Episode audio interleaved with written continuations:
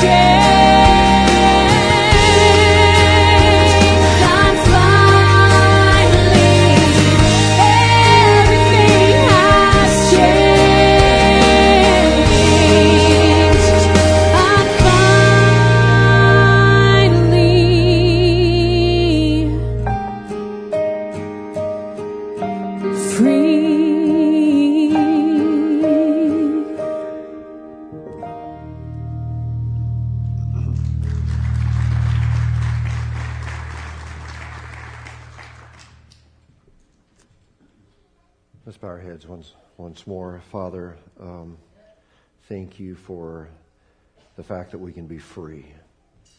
And um, just thank you for the fact that you break our chains and you give us that freedom. As we go into our study of your word, I pray that you would just anoint us and give us the right the words, the right uh, concepts, and um, just speak to us today. In Jesus' name, amen. Jonah's story is my story. Um, Jonah's story is your story. Because I think all of us at times have been tempted to run from God from some aspect of, of His will. Maybe our temptation was to run from His moral will. And, and I think the, the statistics are just shocking how many people are into pornography, just immorality, mental adultery. maybe our temptation was to run from some aspect of his financial will. And we talked about this last week, how many what is it, about 80% of the typical church does not give their tithes, and which in essence is running from God's financial will. Sometimes we run from His ethical will. We don't do things that are necessarily illegal, but they're just not honorable. Or many of us, I believe, are like Jonah, and we're running from God's ministry will. We feel God wants us to help, maybe with kids' ministries or lead a small group or maybe even be part of the musical. And I know we're well into rehearsals now. Um, but we run. And, and, and we all can come up with excuses. I found that people of my generation, here's the excuse we use. Let somebody else do it. I've served my time. Let someone else younger do it. That's my generation. And by the way, as I, as I read scripture, there's no biblical backing for this excuse. It's my generation. But, but I've also found sometimes that the younger people have excuses as well, and, and their lives are so busy. You know, the kids are playing ball, and we're trying to chase them around everywhere, so many activities. We, we just can't be tied down, which, which leads me to say there's no biblical backing for that excuse either. And by the way, welcome to the Church of God Holiness, where we make you feel good about yourself. You know, I think Jonah's story intersects with all of our lives because we're runners. We run from God. Now, up to this point in, Jonah chapters 1 and 2, we've zeroed in on two big lessons. The first one was this you can run from God, but you can't outrun Him. You know, eventually God will send a storm or a fish or the law, and you'll get busted. Now, God does not do this to pay us back, but it's to win us back, it's to bring us back. And the second big lesson that we've learned so far is God is very generous in His grace, but He's thorough in His discipline. So that's why Jonah was in the fish three days instead of three hours. That's why the children of Israel wandered in the wilderness for 40 years instead of 40 days. That's why God took Israel into captivity for 70 years instead of seven years. And that is why this gets close to us. That's why a quick sorry to God today doesn't necessarily remove all of the consequences. Sometimes God will be thorough in his discipline, so we will learn our lesson well. Let's go ahead and jump into our scripture reading, and, and we're going to pick up with the last verse in Jonah chapter 2. Jonah chapter 2, verse 10. And the Lord commanded the fish, and it vomited Jonah onto dry land. Now, Jonah chapter 3. Then the word of the Lord came to Jonah a second time Go to the great city of Nineveh and proclaim to it the message I give you. Now, let me just review the geographical setting and, and show you a map here. Uh, this right here is where Jonah lived. The country of Israel, there's Jerusalem. God called him over here to Nineveh Uh, that was in, in Assyria, which was about 500 to 550 miles away. But, but Jonah said, wait, wait a minute, God, these people here, they're jerks. And, and as I've said, they had learned actually how to perfected the art of skinning people alive and keeping them alive for long periods of time. And, and so God said, because these people are bad people, I'm not going to go to Nineveh. And he ran over here to Spain or headed to Spain, took, took a boat, headed to Tarshish. Now, as a fellow runner, I have a feeling that when Jonah said no, in his mind he was thinking, God, I'm still going to serve you. you know, it's not like I'm backsliding. It's not like I'm abandoning my faith. It's not like I'm going to quit praying or quit going to church. You know, I'll still read my Bible. I love you, God. But your request is just too radical. It's out of my comfort zone. Well, of course, while, while Jonah was on his way to, to Spain, a storm came up, and, and, and, you, know, you know the account, and, and uh, they threw him overboard. God sent a fish. The whale spit him out on dry ground. God gave him a second chance, once again called him to go to Nineveh. And how do you think Jonah responded the second time? We find that in verse 3. Jonah obeyed the word of the Lord and went to Nineveh. Now, we don't know exactly where the fish spit Jonah up. And of course, we don't even know how he was dressed when he came out of the fish. I doubt it was like that right there. But, but the Bible says that Jonah was spit onto dry land. Now, let, let me just go over this map as well. We don't know. Now, this little graphic here says the storm came up here. We don't know where it was. We know that he left Joppa, headed over here to Spain. A storm came up somewhere here.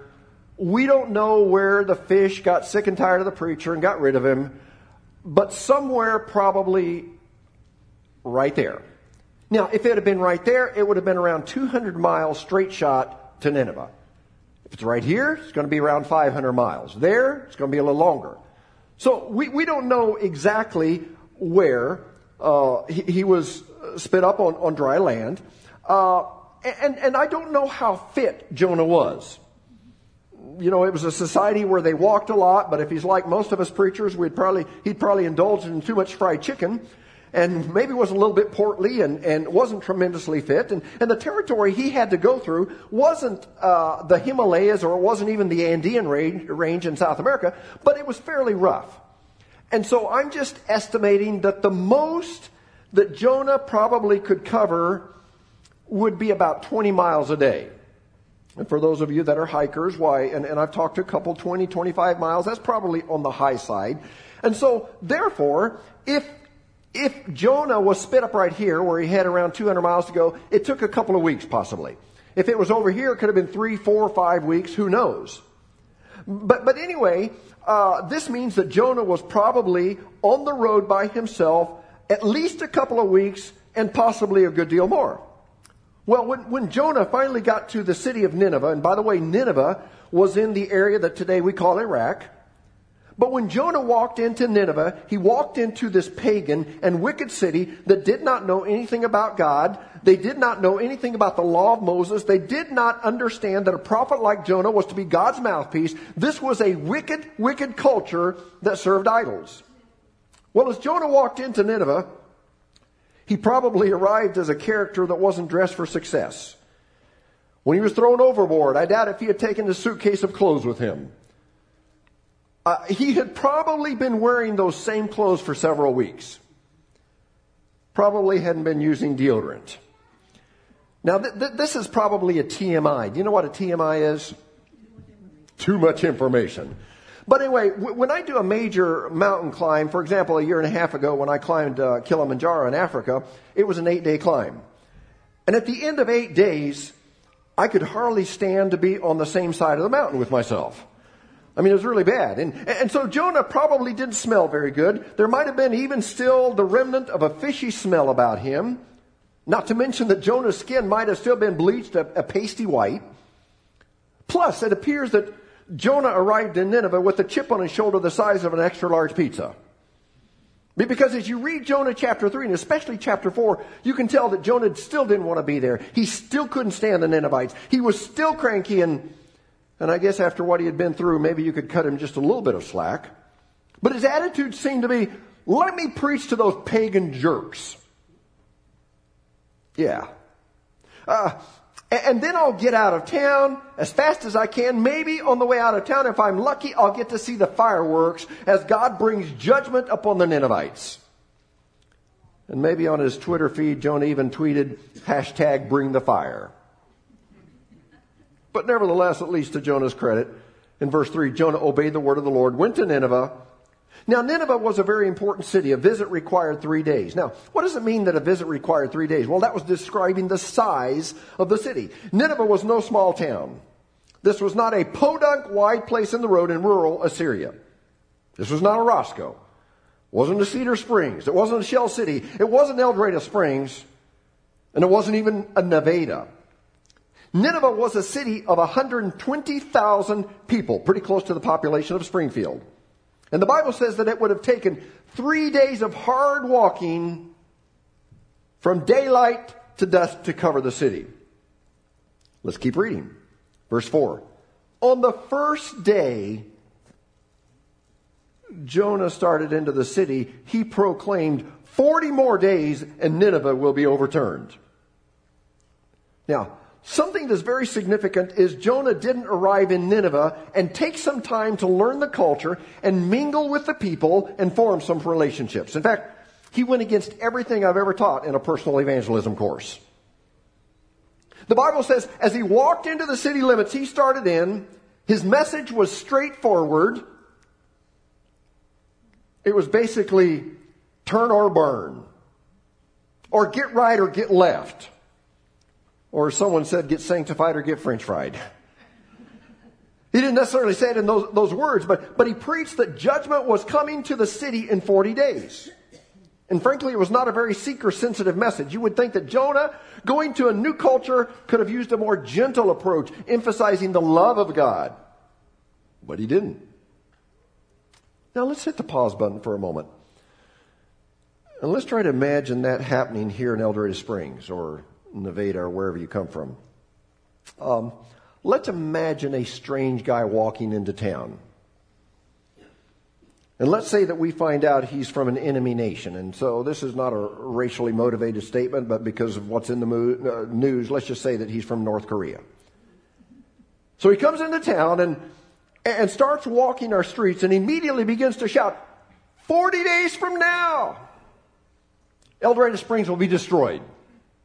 And if you don't turn, then you will burn. And, and you need to pray to this God that uh, we don't know anything about and ask Him to have mercy on you and forgive you. Question How would you respond? I know how I would respond. I would say, This guy is nuts. He's a creep. Make sure our kids don't get very close to him. He's off his rocker, probably off his meds. He needs to be put in an institution for 72 hours. Now, you might have put stock into what he was saying. I don't think I would have. But crazy enough, the Bible says that the people of Nineveh listened to this complete stranger from an enemy nation and they took him seriously. And the Bible says they turned to God. Verse 5. The Ninevites believed God. And to show that they were serious, it says they declared a fast, and all of them, from the greatest to the least, put on sackcloth, which putting on sackcloth was a sign of humility as well as sorrow. And, and what's so interesting, fascinating to me, is that this sorrow reached the highest levels of government. Because in verse 6 it says, When the news reached the king of Nineveh, he rose from his throne, took off his royal robes, covered himself with sackcloth, and sat down in the dust. Now I got to ask this question. Why did the people of Nineveh take Jonah seriously? I mean, I already said I wouldn't have. Jonah was an outsider. Nobody knew him. He was part of the enemy. So why did 120,000 people plus the king, the high level government officials, why did they take him seriously? Well, you want to know? The quick answer, and it's the right answer, is that God had been preparing their hearts. But having said that, I have found that God often uses circumstances to prepare hearts. Now, He doesn't have to. I mean, He can just reach down and, and miraculously prepare hearts. But many times, God will allow situations, and as we talked about last week, even allow distress to be part of the process of changing people's hearts and minds. Let me mention three things, and, and this is what we call extra biblical material. This isn't found in the pages of the Bible, but this is found in the pages of history. And, and, and so I believe these are things that God allowed to happen to help prepare hearts for Jonah's message. And I, I found this to be super, super interesting.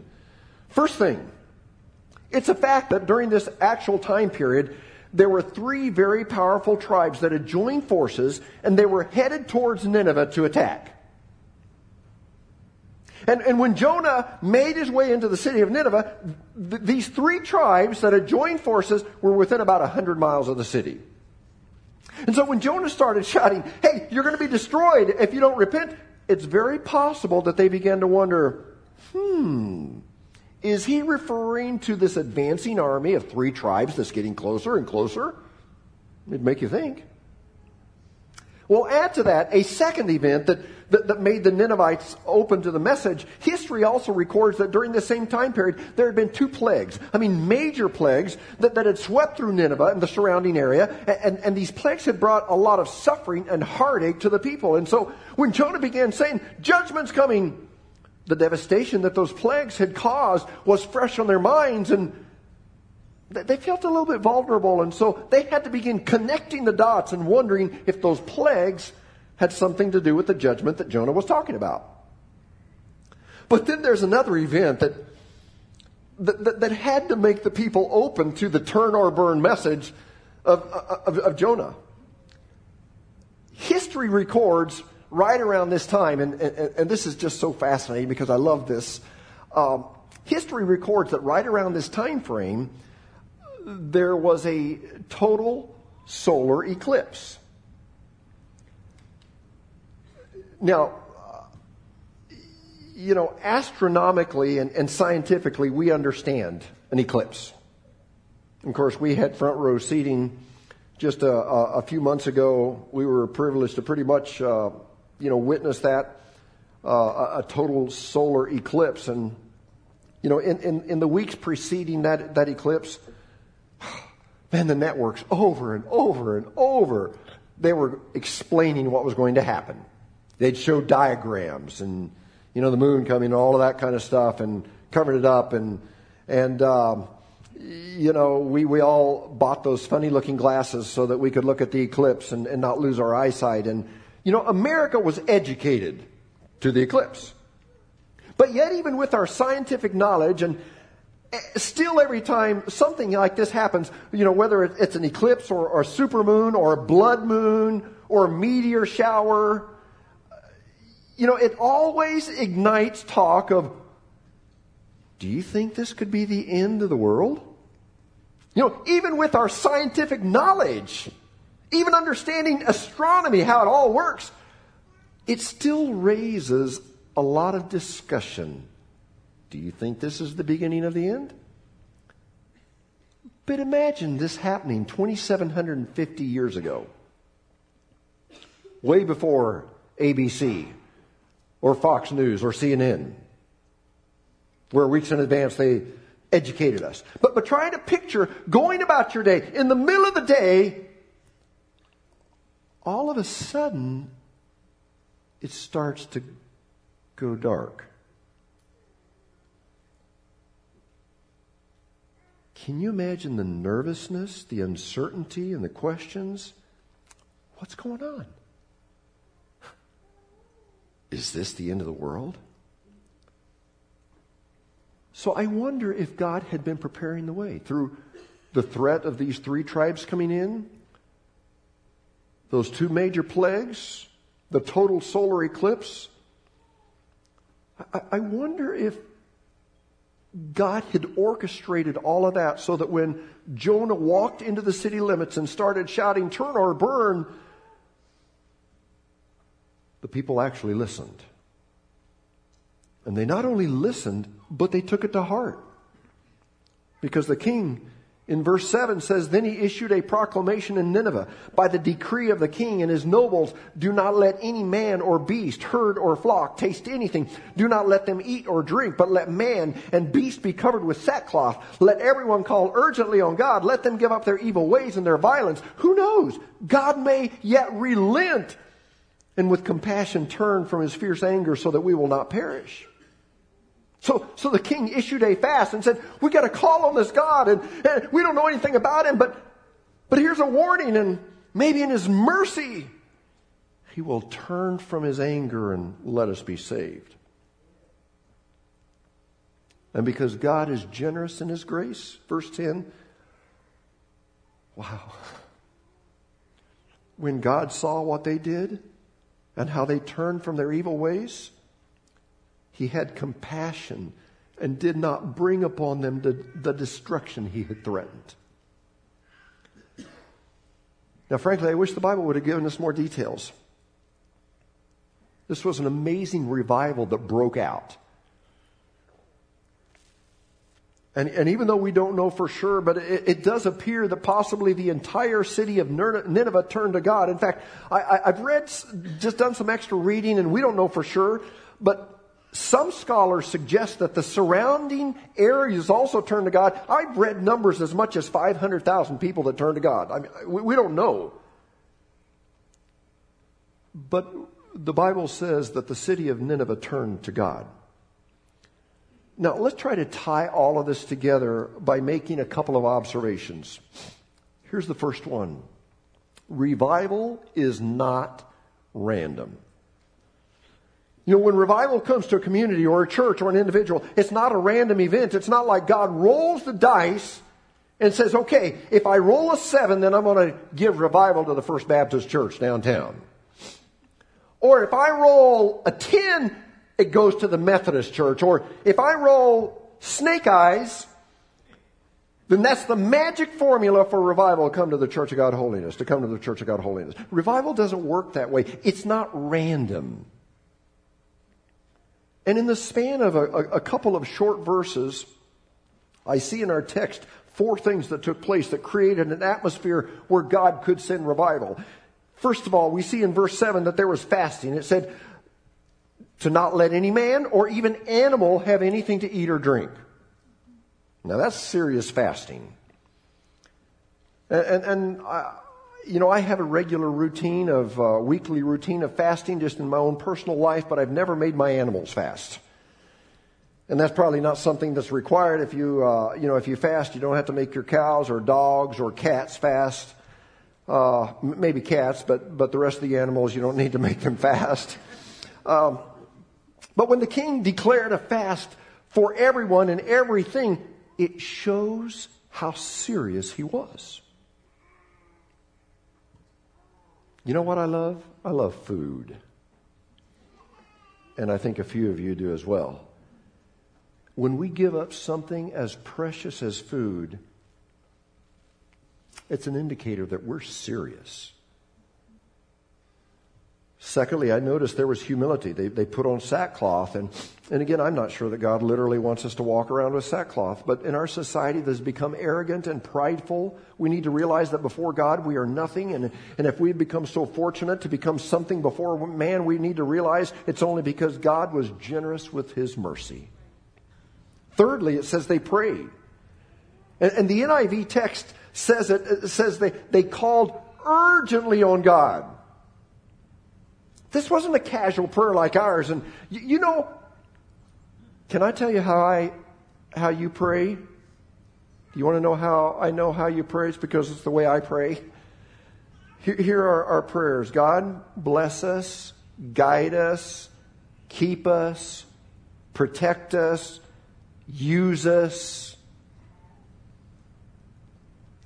The Bible says they urgently called on God. There was a sense of desperation. And I was wondering this past week, you know, if we had the same urgency with our prayers, I wonder if God wouldn't bring revival to us. And then the last element for revival that I will mention is the matter of obedience. Verse 10 says they turned from their evil ways and I was thinking that, you know, we can fast, we can humble ourselves, we can pray, but if our lives do not change, then we have not experienced true revival.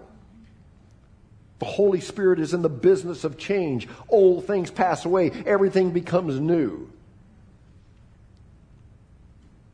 And so, if you've ever wondered, how can we experience revival? I believe here's part of the answer fasting, humility, prayer, obedience. Now, if the story ended with Jonah chapter 3, you could kind of put a bow on it and say, that is so cool. You know, God called Jonah. Jonah said no, ran away. God sent a storm of fish. God gave Jonah a second chance. This time Jonah said yes, and he preached, and people repented, and there was revival. And, and Jonah could have said, you know, I'm so, so glad that I went, and it all worked out. And, you know, isn't God good? And I, I'm good too. And, and then today we would have probably added one more verse at the end of chapter 3. We would have added, and they all lived happily ever after. And then I could have said on this positive and upbeat note, we now conclude our series, The Runner, and let's all stand and give God a clap offering, a praise offering, and we'll be dismissed. Isn't it good to follow God? But this isn't one of those stories where they all lived happily ever after. Yes, there was revival. Yes, the city of Nineveh turned to God. But that leads me to my second observation. My first was this revival is not random. And to guide us through this second observation, we're going to skip over the last chapter of Jonah, and don't worry, we'll be back next week. But I want us to turn over two books. You have Jonah, Micah, and then Nahum. So turn over to Nahum. Nahum covers a time period of approximately 100 years after Jonah. And so as you turn to Nahum, let me give you my second observation. Revival today does not guarantee revival tomorrow. Now, most of us here remember a time when a church or a camp meeting or a college experienced revival. And I wasn't uh, uh, around, but I understand that Harriman Camp back many years ago had some amazing times of revival. And, and I think there are a few in this church that are actually products of that revival. They came to know Christ during that time. And then we had an amazing time of revival at this church 20, 20 years ago or so. And, and I personally had never seen anything like it before, and I haven't seen anything like it since. And there are several in this church that are a product of that revival.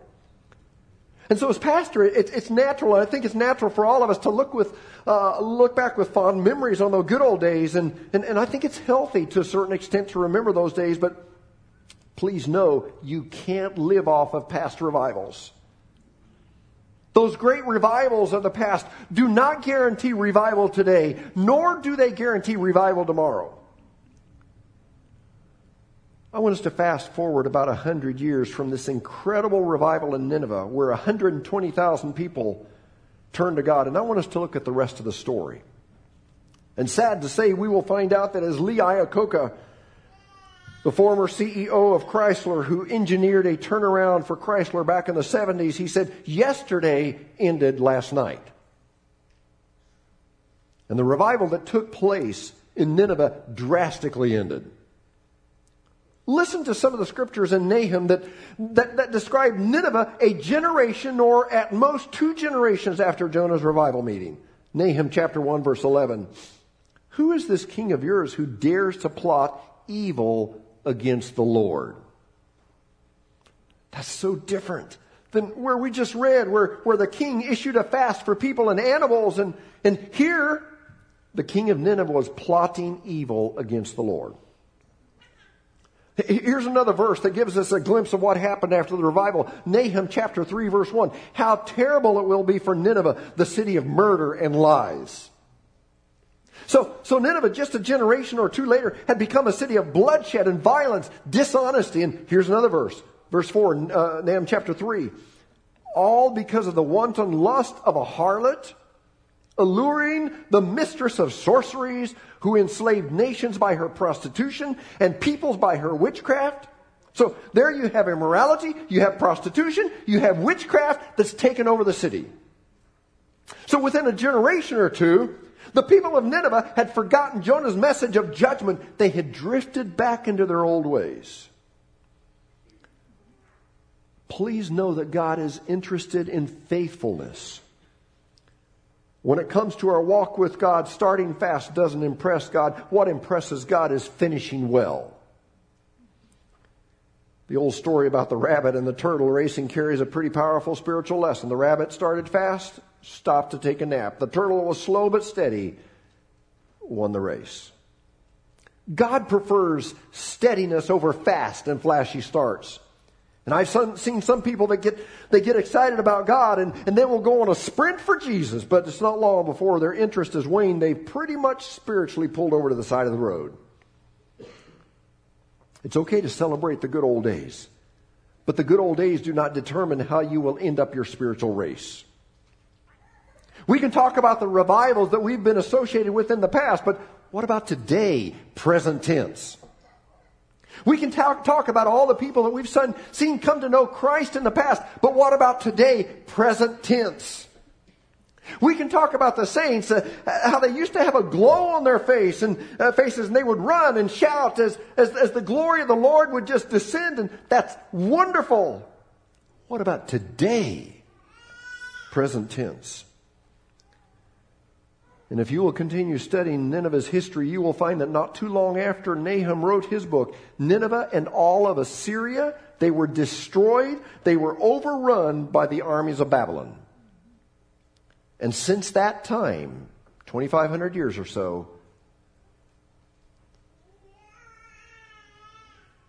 Assyria is only mentioned in the pages of history.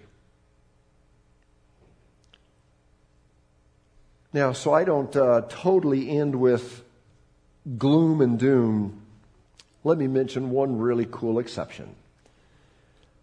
While as a whole Assyria completely disappeared off the map, there were a few Assyrians, even after Babylon conquered them. They hung on to their belief in God Jehovah. And they settled at the base of the Kurdish mountains in Iraq. And, and, and even today, there are a group of Christians there in Iraq that can indirectly, of course, because it's many years back, but they trace their heritage back to the revival there at Nineveh. So, though Nineveh and Assyria completely disintegrated, and you practically find no lasting evidence of this revival, yet there's a small remnant that hung onto their faith, and they passed it generation to generation to generation, despite wicked kings, despite wicked societies, despite a country that is completely Islam, Muslim, still just a small group of Christians that say our heritage goes back to the revival at Nineveh.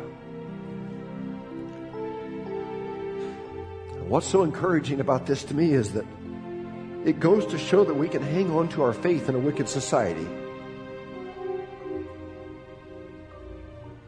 I don't know what's going to happen to America.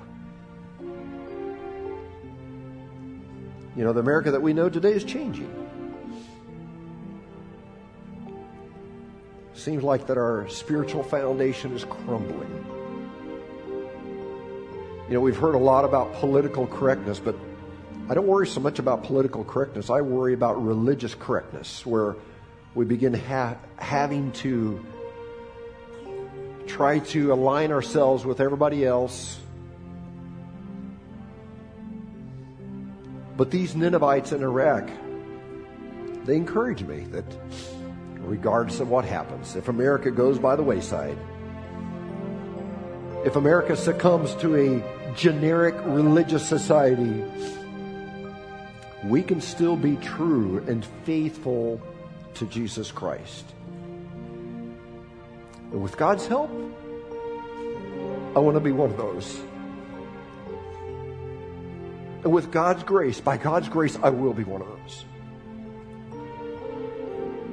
So this morning, as we wrap up our service, um, can I urge you just to stay faithful? Would you stay faithful to Jesus? Don't be swayed by what comes, the new philosophies, new ideas, religious correctness. Be faithful. And honestly, I don't care how fast you start, how fast you run. I, I really think what matters is how well you finish. Can we just determine by God's grace, we're going to finish well? Can we do that today? We're going to finish well? Would you just stand? And I want to pray. You know, I want to pray for me. I want to pray for you. And that God would help us to run a good race. fight the good fight of faith. Because there is a crown waiting for us, but we got to finish well. We got to finish well. Maybe before we pray, heads bowed, eyes closed, is there anybody that would say, Joe, God has really spoken to me today. Just pray for me. Would you pray for me? Thank you. I see your hand. I see your hand. Anybody else? Pray for me. Thank you. Anybody else? We're not going to take long, but maybe there's someone that wants to come forward and kneel at the altar, kneel at these steps. We don't embarrass you here. It's just kind of a low key thing. We have some people gather around, just pray with you. That's it. Is there anybody you would like to come and do that and maybe receive Christ or just wait a couple of minutes here?